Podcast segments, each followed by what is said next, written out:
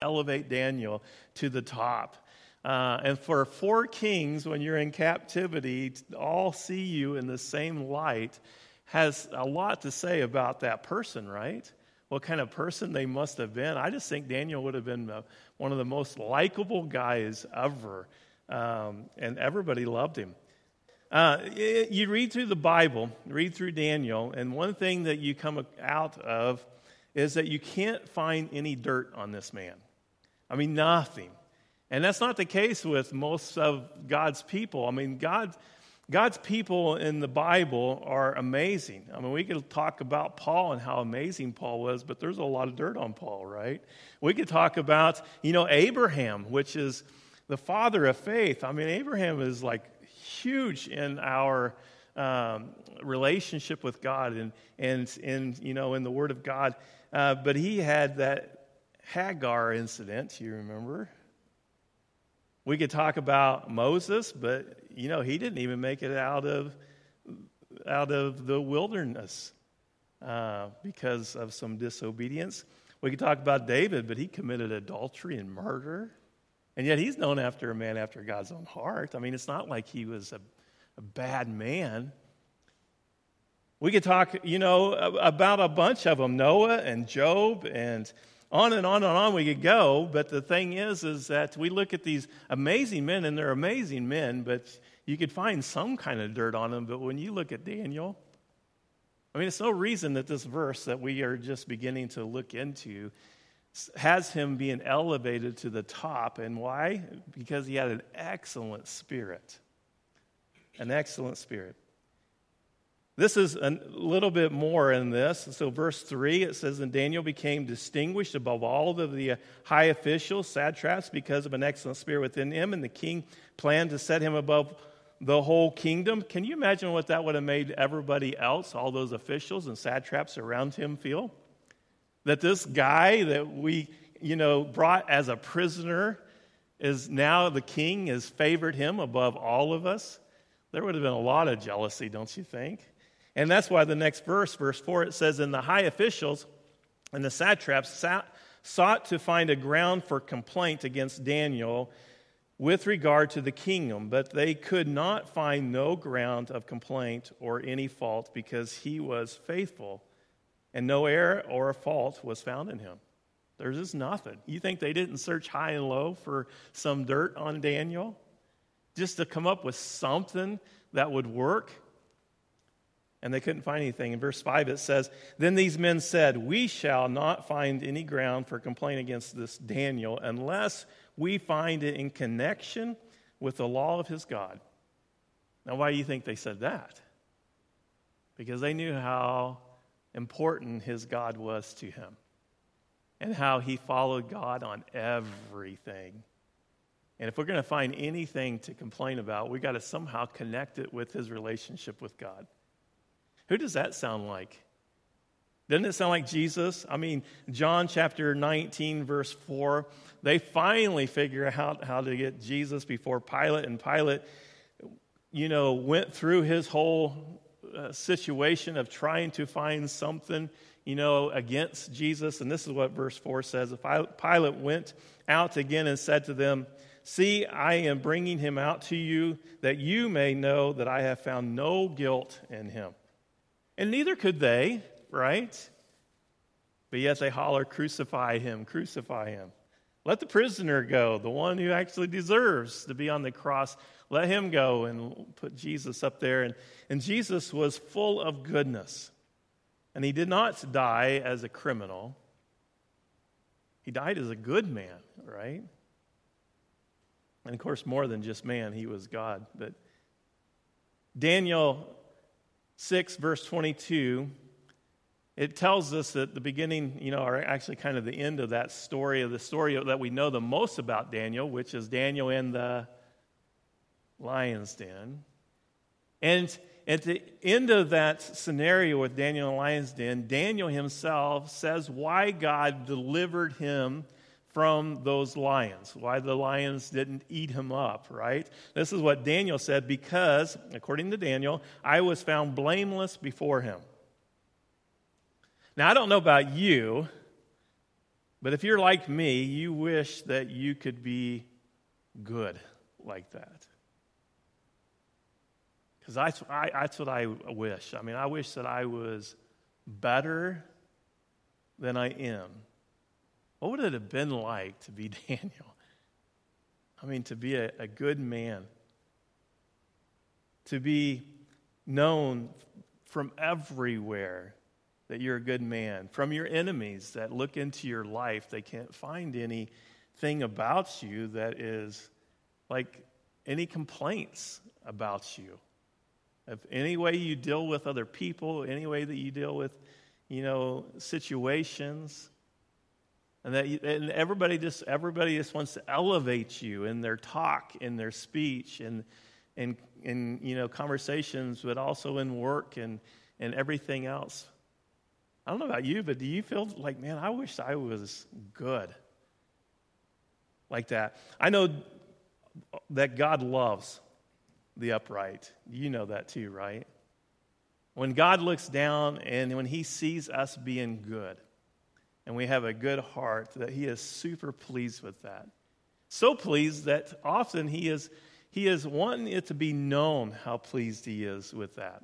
Just like Job, remember? Even the conversation he's having with Satan, he says, Hey, have you noticed my servant Job?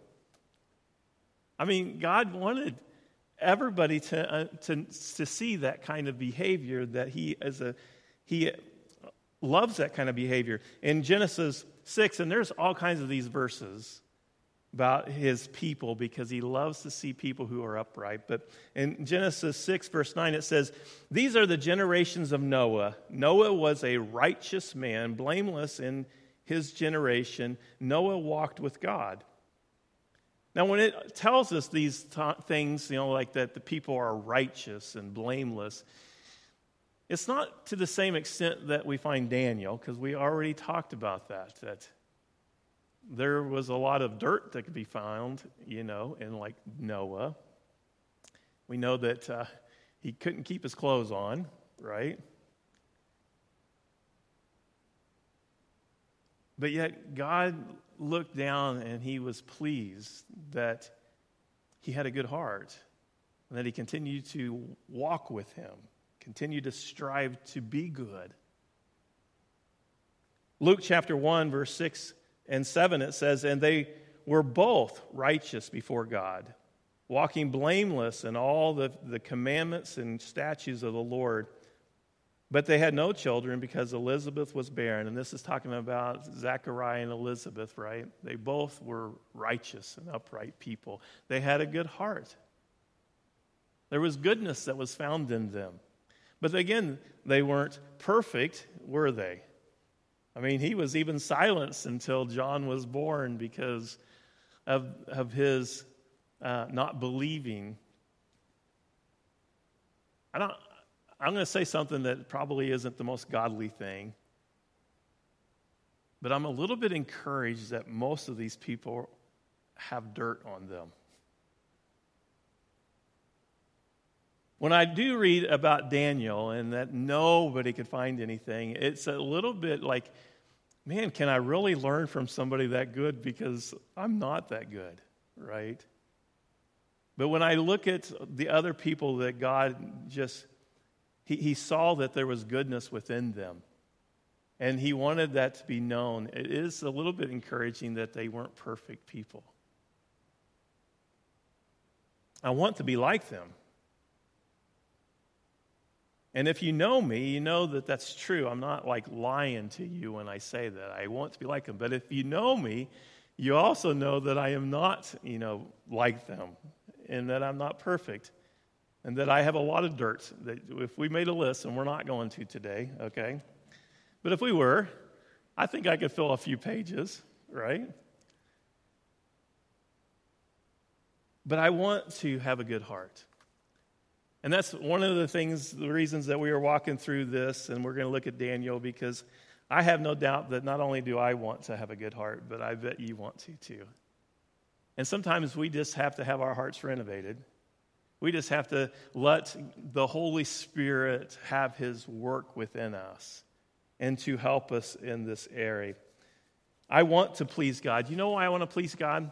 Because I want to please God because I want to please God. Like, like I want to satisfy God. I want God to be happy with me when he looks at me. But the other reason I want to not only decide I want to satisfy God, but I also want to please God with a good heart because he blesses people with a good heart. That's one thing is within every one of these people that I just mentioned, especially Daniel, right? But that God is always blessing people that are striving to have goodness within them. An excellent spirit is what we're talking about. And so here are two ways Daniel grew his excellent spirit, and two ways that we can also. Okay, two things. The first one is that I see in here is an excellent spirit is developed when we continually, and that's the key word here, that's the word I want us to look at, but when we continually serve our God.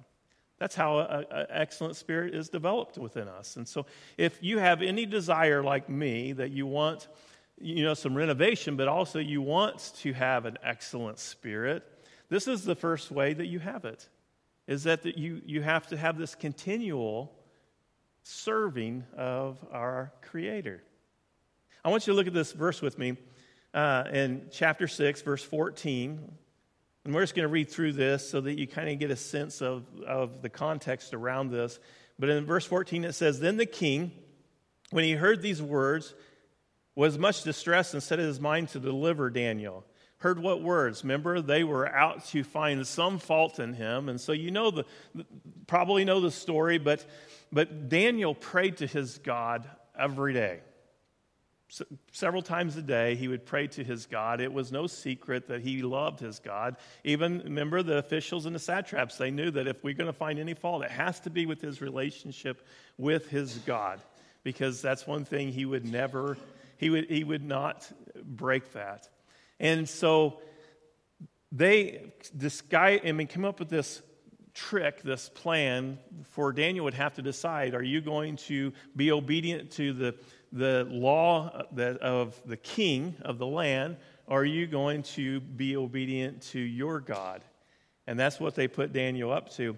And Daniel obviously was, when it comes to that, he was going to be obedient to his God. This is the way he always was, right? I mean, it's not like he just became, he was always this way uh, from the very beginning of Daniel. And so when the king found this, because the king liked Daniel so much, he was going to put him at the top of the list, right? He liked him so much, this really disturbed him. So let's go on from there. He says, And he labored till sun went down to rescue him. He really, the, the king did not want to hurt Daniel in any way. And these men came by agreement to the king and said to the king, Now, O king, that it is a law of the Medes and the Persians that no injunction or ordinance that the kings uh, established can be changed. And the king commanded, and Daniel was brought and cast into the lion's den. Now, a whole lot of emotion, a whole lot of action, a whole lot of time would have passed between those verses, right? But the king didn't see that he had any choice in, in the matter. He would have lost his kingdom and his people and and all kinds of chaos. And so he did what he hated to do, and that is to put Daniel in the lion's den. And the king declared to Daniel, now this is the first part I want you to see. This is the king declared to Daniel, May your God, whom you serve continually, deliver you. Now, I just want you to remember that. I want you to highlight that if you highlight stuff in your Bible and circle that word continually because that's so vitally important. And then we'll go on and it says, and, and, a stone was brought and laid at the mouth of the, of the den, and, and the king sealed it with his own signet and with the signet of his, of his lords, and nothing might be changed concerning Daniel. So his fate was sealed, basically. And the king went to his palace and spent the night fasting. No, divisions, diversions were brought to him. No diversions were brought to him. And sleep fell from him. And Daniel, you know, Daniel was a, a genuine friend, right? No sleep for the king that night. No interruptions for the king that night. And then at daybreak, the king arose and went in haste to the, the den of lions. And he came near the den where Daniel was. He cried out in a tone of anguish. And the king declared to Daniel, and this is the second part I want you to see O Daniel, servant of the living God, has your God, whom you serve, and there's that word again, right? Continually, been able to deliver you from the lions.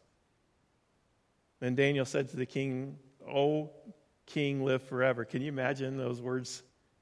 He probably wasn't expecting words at all, right? Other than what comes out of a lion's mouth when he's full. And he heard these words. Anyway, da- Daniel's excellence of his spirit is definitely connected to his desire to continually serve his God. The king saw that. He mentions it twice, right? It's not just like one time, it'd be hard to have this conversation with you, but he mentions it twice in the same little section. And if we were to travel all the way through the four kings that Daniel served, one of the things that you would definitely come out with is that every one of these kings realized that Daniel, he continually serves his God. And continually doing anything is a good thing, right? If you are in athletics and you continually do this over and over, this repetition over and over and over, eventually you get pretty good at this thing. And it's the same way with anything in our relationships. If we continually to do something that is positive and good, you know, like the way we greet people, uh, you know, compliment people or something, it ends up becoming, we become good at it. And not only do we become good at it, but it develops goodness within us, right? And that's definitely what happened here with Daniel. His reputation of continually serving his God was a reputation that was always in his life. That's why there was no dirt found in him. There was this, this consistency, right? The synonyms for continually, I'm going to give them to you. When you continually do something, it means that you're doing it regularly, right? I don't think that's as strong of a word, but it, it's a good word. It means that you're doing it frequently, right? It means that you're doing it constantly, uh, unceasingly. That's a good word. Now, how often do people who are continually serving God, how often do they meet for worship? Regularly, don't they? They meet with, they meet with God's people and God um, uh, uh, frequently, consistently, uh, unceasingly. That's why it tells us, like in the New Testament, how often was the, the church, when it first was established, what does the Bible say how often they met? They met regularly, every week. You know, and every time they met, they broke bread and they did these things. Why? Because there's something about doing something regularly that develops something within us. And when you're doing something regularly, as far as like serving your God on a regular basis, consistently, continually, it makes a difference within us. Just like if you've ever experienced that, like you're doing something regularly, like you are, how, how often do people who want a excellent spirit, uh, uh I'm going to say that again. So, how often do people who continually serve God pray? Frequently, don't they? Oftenly. Oftenly. How often do people who are continually serving God uh, read His Word or love the unlovable? I mean, it's always going to be the same answer. If, if they're continually serving their God, it's going to be on a regular basis. It's going to be, it's going to be a habit in their life. And when we do that, goodness is developed within us. And if you've ever done that, like if you've, if you've read God's word on a continual basis for a long period of time, you will find, it might happen somewhat slowly, but you will find that goodness is starting to come out in your thoughts, in your life, in your actions. It's beginning to make a difference. And it can happen so gradually that maybe you don't even notice it, but then stop it. And all of a sudden, negative thoughts, negative behavior, you know, negative conversations begin to have in your life. It's the same way with coming to church. You know, like if, if you are a regular attender, let me tell you, you, uh, you know the power of goodness in your life becoming just coming together like this on a regular basis because as soon as you stop and you miss a, a couple Sundays, you just start feeling it. You begin to feel this weight upon your soul. And it's not a weight of goodness that is in you, it's the opposite and you realize that there is something about this continually serving my God that, that encourages and develops goodness. And that's one of the places that Daniel always had goodness, and the reason there's no, you know, dirt found on him because he continually done this from ever since he was a child. He continually served his God. Here's the definition of goodness, by the way, from my Bible. Um, uh, uh, Logos, my Bible program. But this is what it says goodness, the quality of moral excellence, especially as a quality that is not stagnant. I like that, right? Because what does that mean if, if it's a quality that's not stagnant? It means that it's moving. We know what stagnant water is, and we also know what stagnant water creates. But actively working itself out. It's, it's something that is in the process of continuing goodness. And where does goodness come from? It means it comes from continually serving our God. It's so important. That's why it's so important. Sometimes we think, well, is it really that important that we're here? Yeah, it's really that important that we're here. Is it really that important that I pray today? Because I just don't feel like it. Yeah, it's really that important that you pray today even when you don't feel like it. Or reading God's word or, you know, loving the people that are hard to love in your life. It's really that important because every time that you continually to do these things, it is continually to create and developing goodness within you. And remember, goodness pleases our God. Goodness is blessed by our God. And I want both of those. Here's the second thing that we find in, in ways people are developed you know, goodness within them. An excellent spirit is developed when we become more comfortable with not knowing. Daniel had to get really comfortable with not knowing everything, right? He wasn't clued in on everything. He didn't know how this was when he was when he was brought you know into Babylon into this captivity did he know how this was going to turn out? No. Did he know it was around every bend and, and, and corner? He knew nothing. And he knew the law before he knelt down to pray that day, right? He knew that this was probably going to get him in trouble. In fact, uh, be my guess, since he was already way up there, he already knew that this was a trap, right? Did he know how it was going to turn out? Did he think, well, the king will just rescue me because he likes me the best? No, I don't think he knew that at all. I, I, think there was a whole lot of not knowing anything, but yet it seems like Daniel was just still comfortable going to his knees and still comfortable not knowing and having everything figured out. I think you, if you read through the book of Daniel, you did see this in Shadrach, Meshach, and Abednego, right? Did they know how that was going to turn out? The fiery furnace? No, in fact, one of my favorite scriptures in Daniel is just what they say, you know uh, regardless if he rescues us or not when you throw us in this fiery furnace. This is paraphrase for sure, right? But, but regardless, if, he, if our God rescues us, we're going to serve him anyway. And there's this, that, that continual serving, but it's also just that comfortableness in their spirit of, I don't have to have this figured out. I don't even know if this is going to work out for my benefit or not.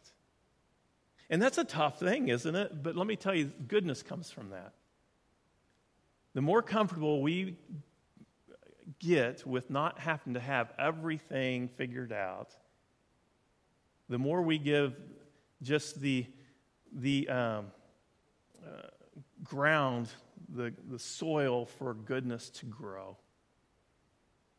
And I just think that that's one of the things that is important for it can seem somewhat uh, simple and easy, but it's not easy, is it?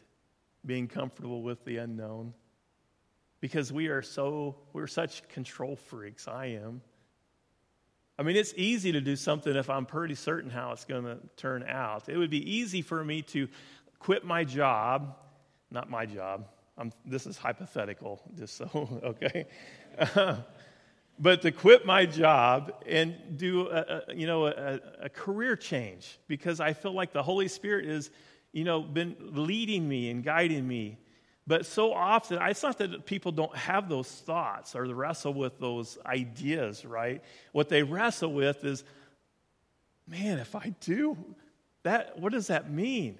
You know, like I don't know how that would work out.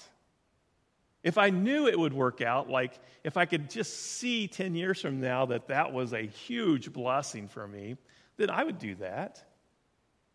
But, but we don't. Sometimes, you know, sometimes we feel compelled to, to share Jesus with, with someone, you know, like a friend or a family member or a coworker or, or something. We just, we just have this, we, we feel like the Spirit is really leading us to do this. So if if we feel the Spirit is leading us, we feel like it's a good thing, why don't we do that? And I know that every one of us has felt this at some point, right? We don't do it because we don't know how it will turn out, right? It could turn out really badly and they just reject us and don't want to be around us anymore. Um, you know, we could we we have this fear of like, oh, I might not say the right thing. What if I don't say the right thing? Or you know, it just doesn't turn out right. And, and it's such a crippling thing. The unknown is such a crippling thing that we know what's at stake. We know that what we're actually in the process of being led to do by the Spirit of God is to, to rescue somebody from the lion's den, right? Because Satan, he is like a, First Peter, like a roaring lion seeking to devour. And we know that. We know that's what we've been delivered from, but yet it's such a paralyzing thought of not knowing what you don't know. And yet, the people that, that we admire the most are the people who are, end up becoming comfortable with the unknown. And the people that become comfortable with the unknown, there's just something about goodness that is developed in them. And I'm going to share with you why here in a minute, but I'll just kind of give you a sneak peek on it. It's because goodness, when, you, when goodness is coming out of your life, when there's this excellent spirit out of your life, you become a person who is more concerned about other people than you are about yourself. That's why you're good. You, you, you, seriously, you just, you are a good person. One of the main characteristics of them being good is that they're concerned about other things more than they're concerned about them. And Daniel was good. It's also why he was lifted high because everybody knew that he was always concerned about everybody else.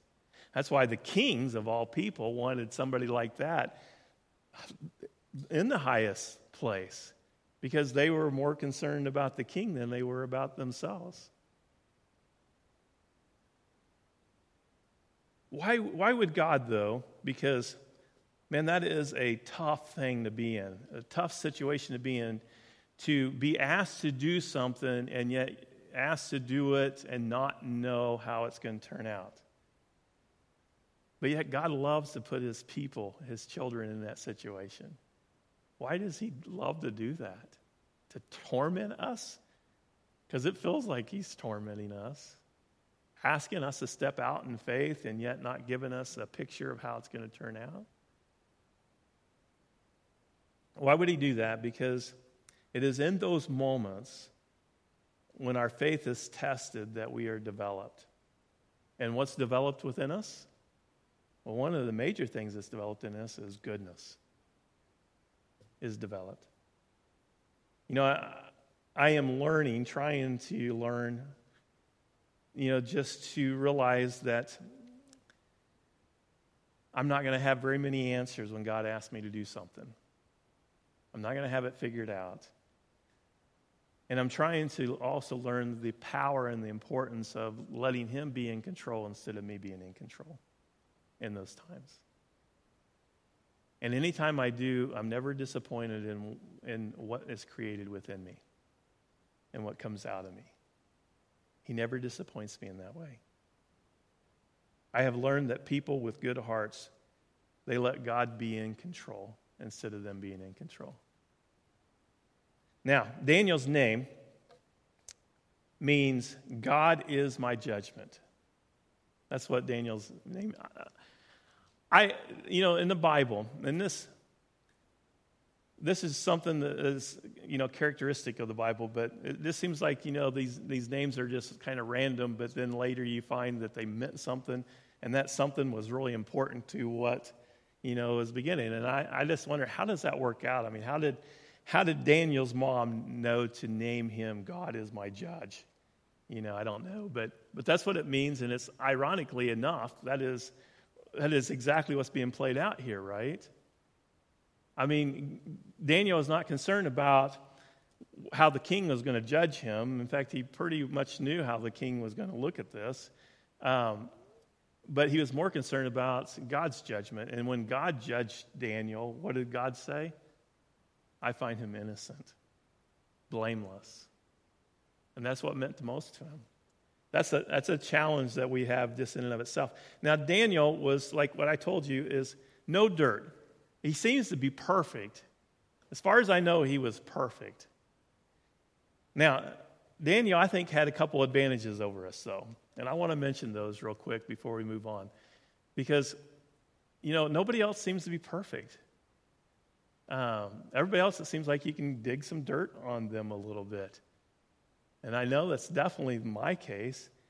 And, and, I, and I started thinking about that for a minute like, how is it that he was, because I was trying to come up with, like, how do we become perfect? And I think Daniel has some advantages on us. One of the advantages is that he probably, I can't prove this, but he was probably a eunuch.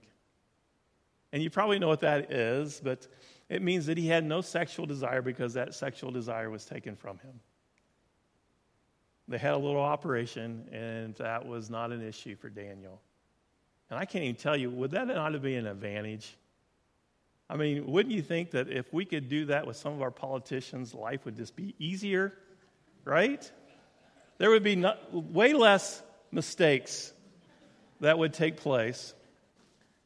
But it's really the reality in every realm. How, how, how few uh, splits in families would there be? Of course, there wouldn't be any children, right? That would be the problem, but that's also the reason that we, we have to deal with this. Because God has created us to procreate, and He has blessed us with this ability to do it, and also pleasure that comes with it. But He wanted it to be kept, you know, within the one man, one woman scenario, raising a family. But let me tell you, that has created more problems with people's goodness, because we're talking about goodness, and people's hearts than all things that I could think of. And Daniel didn't have to mess with that. Did he have an advantage? He had a pretty big advantage if that was the case. And I'm pretty certain there's, there's more that leans towards that this is the case of Daniel than not, um, that he was a eunuch. Here's another thing I think he had advantage of over, and that is that he was a prisoner. His free will was taken from him, from the sense that he was, ever since he was a kid, a little kid that they brought in, you know, to this captivity, he was always told what to do, and his answer to that always was what? Yes. You know, my, my wife loves, they kind of came from the South. Um, Mississippi, that's where she was born, is down in that area. And actually, she was born in Illinois, but she was raised in, in Mississippi for the most part when she was little. But she always has admired that uh, uh, down there, when, when you you tell your son to do something, what does he say? Yes, sir. Yes, ma'am. That's right. And she just like, that's awesome, you know. Um, and can you imagine? I mean, if you're raised that way, that's just like, that's the way it is. That's just how you, you respond to these things. And, and if you were raised a prisoner, that's just the way you do things. Yes, sir. Yes, ma'am. Yeah, I will get right on that, you know, because there's no will. It, it reminds me of like when when we had a, a very active DOC ministry here, and I was sitting around the table with these ladies, and and when they got out, it was so hard because the temptations just picked up right where they left off.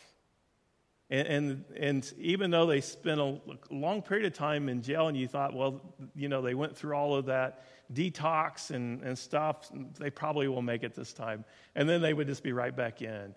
And some of them would say to me, one lady in particular would, would say to me, Mike, I just want to go back. And this is after she's out, you know, and we're studying. I just want to go back because it's easier. And it is because somebody else is making those decisions for you. Somebody else is saying, nope, that's not going to happen. And, and you just know that that's, that's exactly what it is. It's not going to happen. And it's just easier.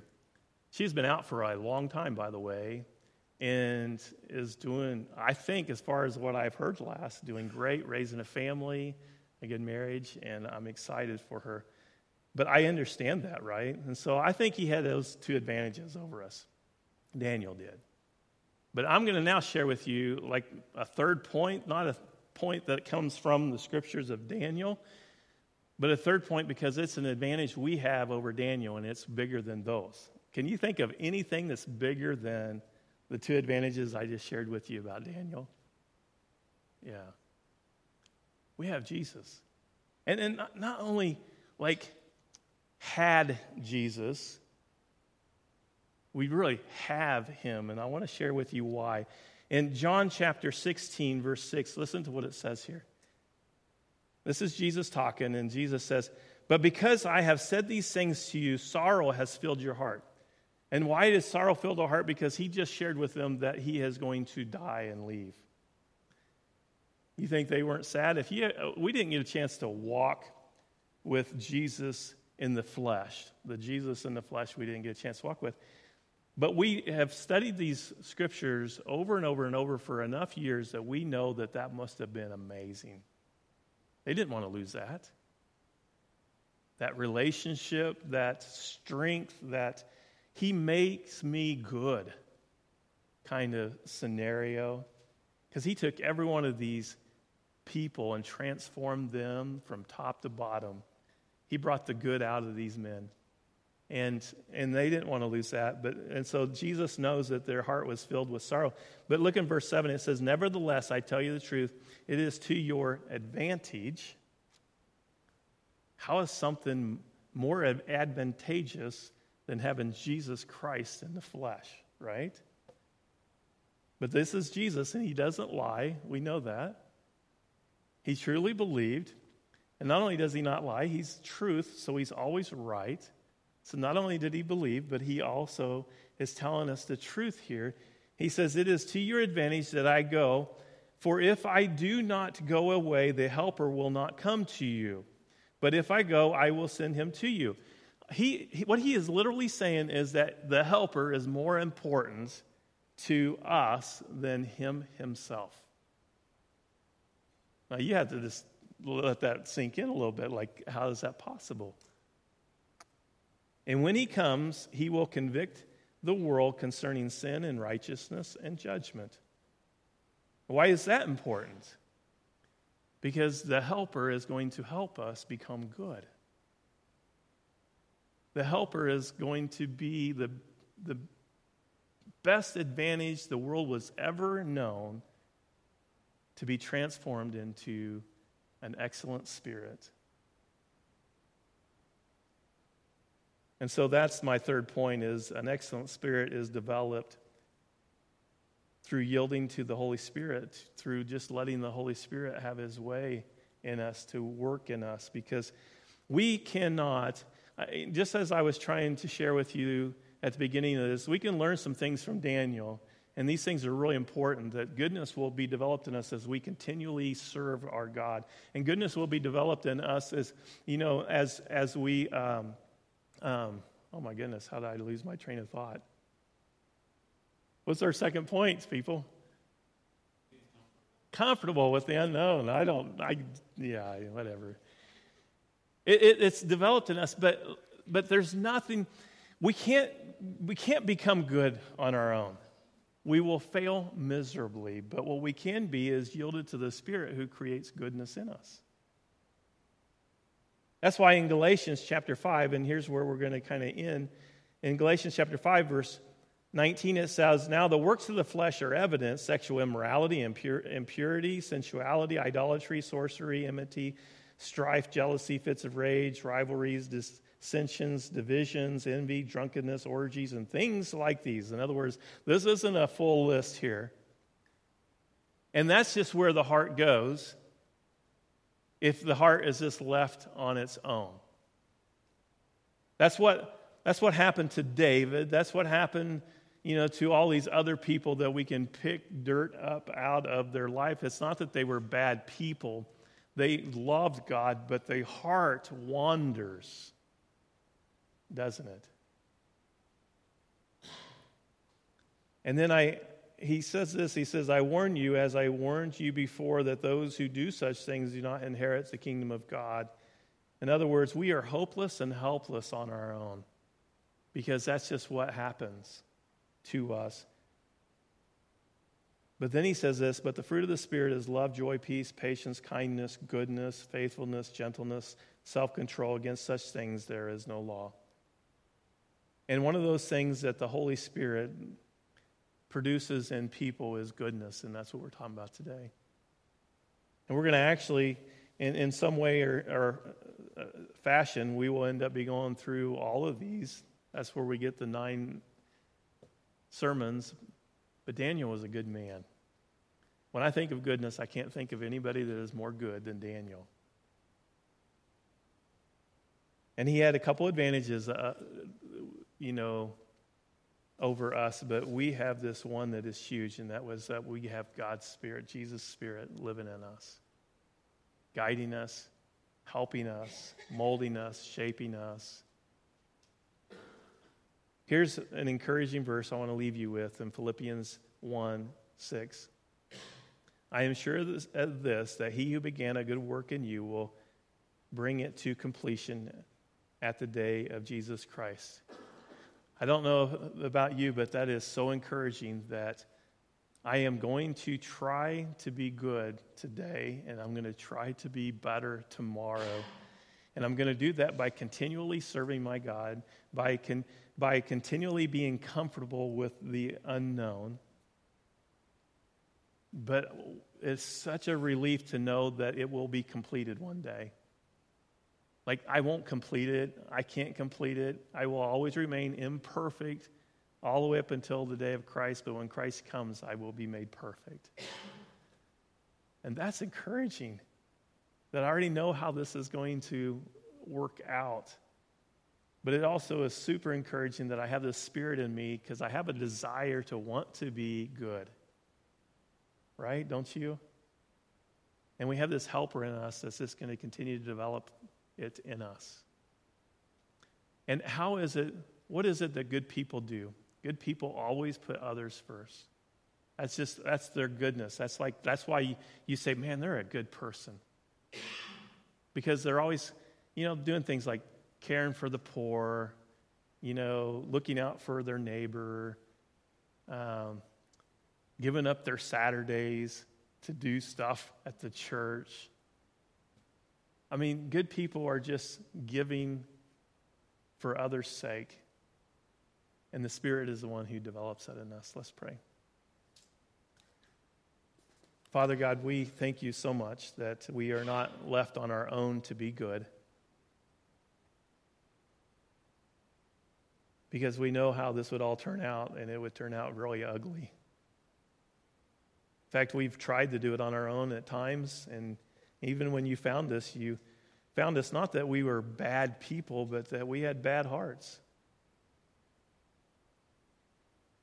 Because we just could not figure out how to develop this goodness within us. And and you have come, Lord, in your word and your Holy Spirit that lives in us and has made us better. And you continue to make us better as we continue to serve you and continue to trust you in the midst of the unknown. Help us, Father, to be good. Renovate that area of our lives.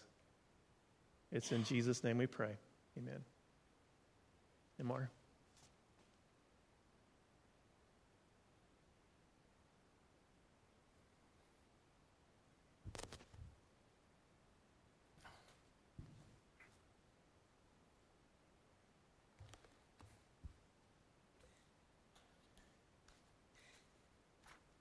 God wants you and I to have an excellent spirit. Aren't you glad that He wants us to have an excellent spirit? He does. He wants, through His Holy Spirit, to develop that each day of our lives. He wants us to become more like Jesus every day. And I'm going to read a, uh, some scripture here that deal with that. 2 Corinthians chapter 4 I'm going to begin with verse 16. Therefore, we do not lose heart, though outwardly we are wasting away, yet inwardly we are being renewed day by day. For our light and momentary troubles are achieving for us an eternal glory that far outweighs them all. So we fix our eyes not on what is seen, but on what is unseen. For what is seen is temporary but what is unseen is eternal. And I can't help but throw in a little side note here about Paul when he speaks about what is unseen, because we know uh, if we went into 2 Corinthians 12, he speaks about a man who 14 years ago was taken up to paradise. And he tells us a little bit later on that he's speaking about himself. And he heard things that are inexpressible. So he couldn't tell us what he heard because it's inexpressible. But it was something that really made an impression on Paul. He knew there was something much better in his future because of God. So, uh, as he says here, outwardly we are wasting away. Now, some of us older folks here can relate to that. I had coffee the other morning with Mike. We were sitting out on my golf cart in our front yard, and he said, Man, my legs do not work like they used to. Now, Jeremiah, you shouldn't make fun of your dad because he told me you like to do that. So, anyway, I had to share with uh, Mike a little incident that I had a, that occurred a couple of weeks ago. Um, Bob Cowan and Bob Kriebel were working in a pasture over east of Mike's house, and I went over to see him. I had a bag of morels I was going to give to Bob, and in order to get from Mike's yard to where they were, I had to step over a fence, and it was a barbed wire fence, but the top wire was broken, so it was only about this high. Now I didn't tell the Bobs that I did this, but when I stepped over, I hooked my the knee of my jeans on Barb and ripped a hole in my good jeans, which really aggravated me. But uh, I was telling Mike about it, and I think he was kind of amused that I had the same problem that he has. Now, um, there was a time I can remember, I think I must have been a teenager, maybe in my early 20s, to go from the house to the barn rather than open the gate, I'd just jump the barbed wire fence. I don't do that anymore. Another issue that I have, and evidence of this wasting away, my wife is getting a lot of practice at uh, taking blood stains out of my shirts. My skin is thinner than what it used to be, and anytime I go out and work on fence or clear brush out, I come back with blood on my shirt. So Now, I can tell you, uh, I've got a couple of friends. When we, we did have a really good day yesterday here at the church, and I've got a couple of friends that signed up on my list, but they said, I want to help, but I'm only good for about half a day. See, they can relate to what I'm talking about here. Like Gene says, this old age isn't for sissies. I thought I might get an amen out of somebody. from that.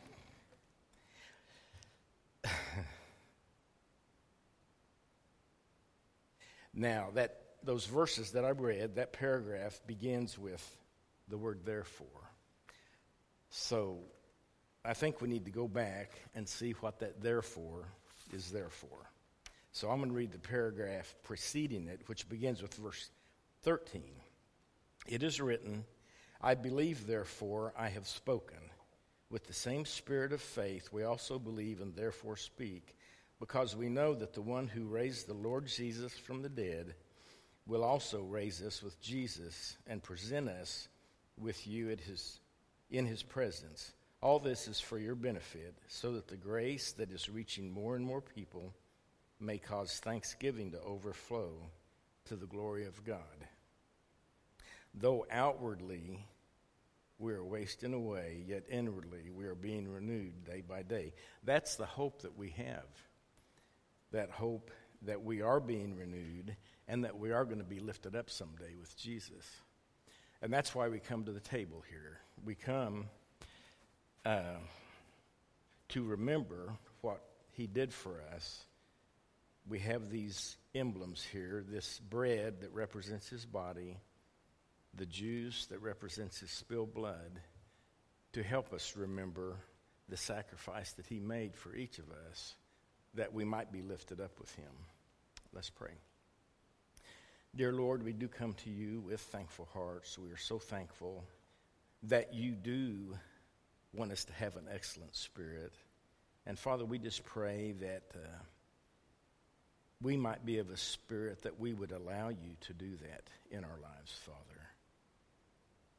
We uh, are so thankful for Jesus, for his willingness to come for us. This we pray in his name, Father. Amen.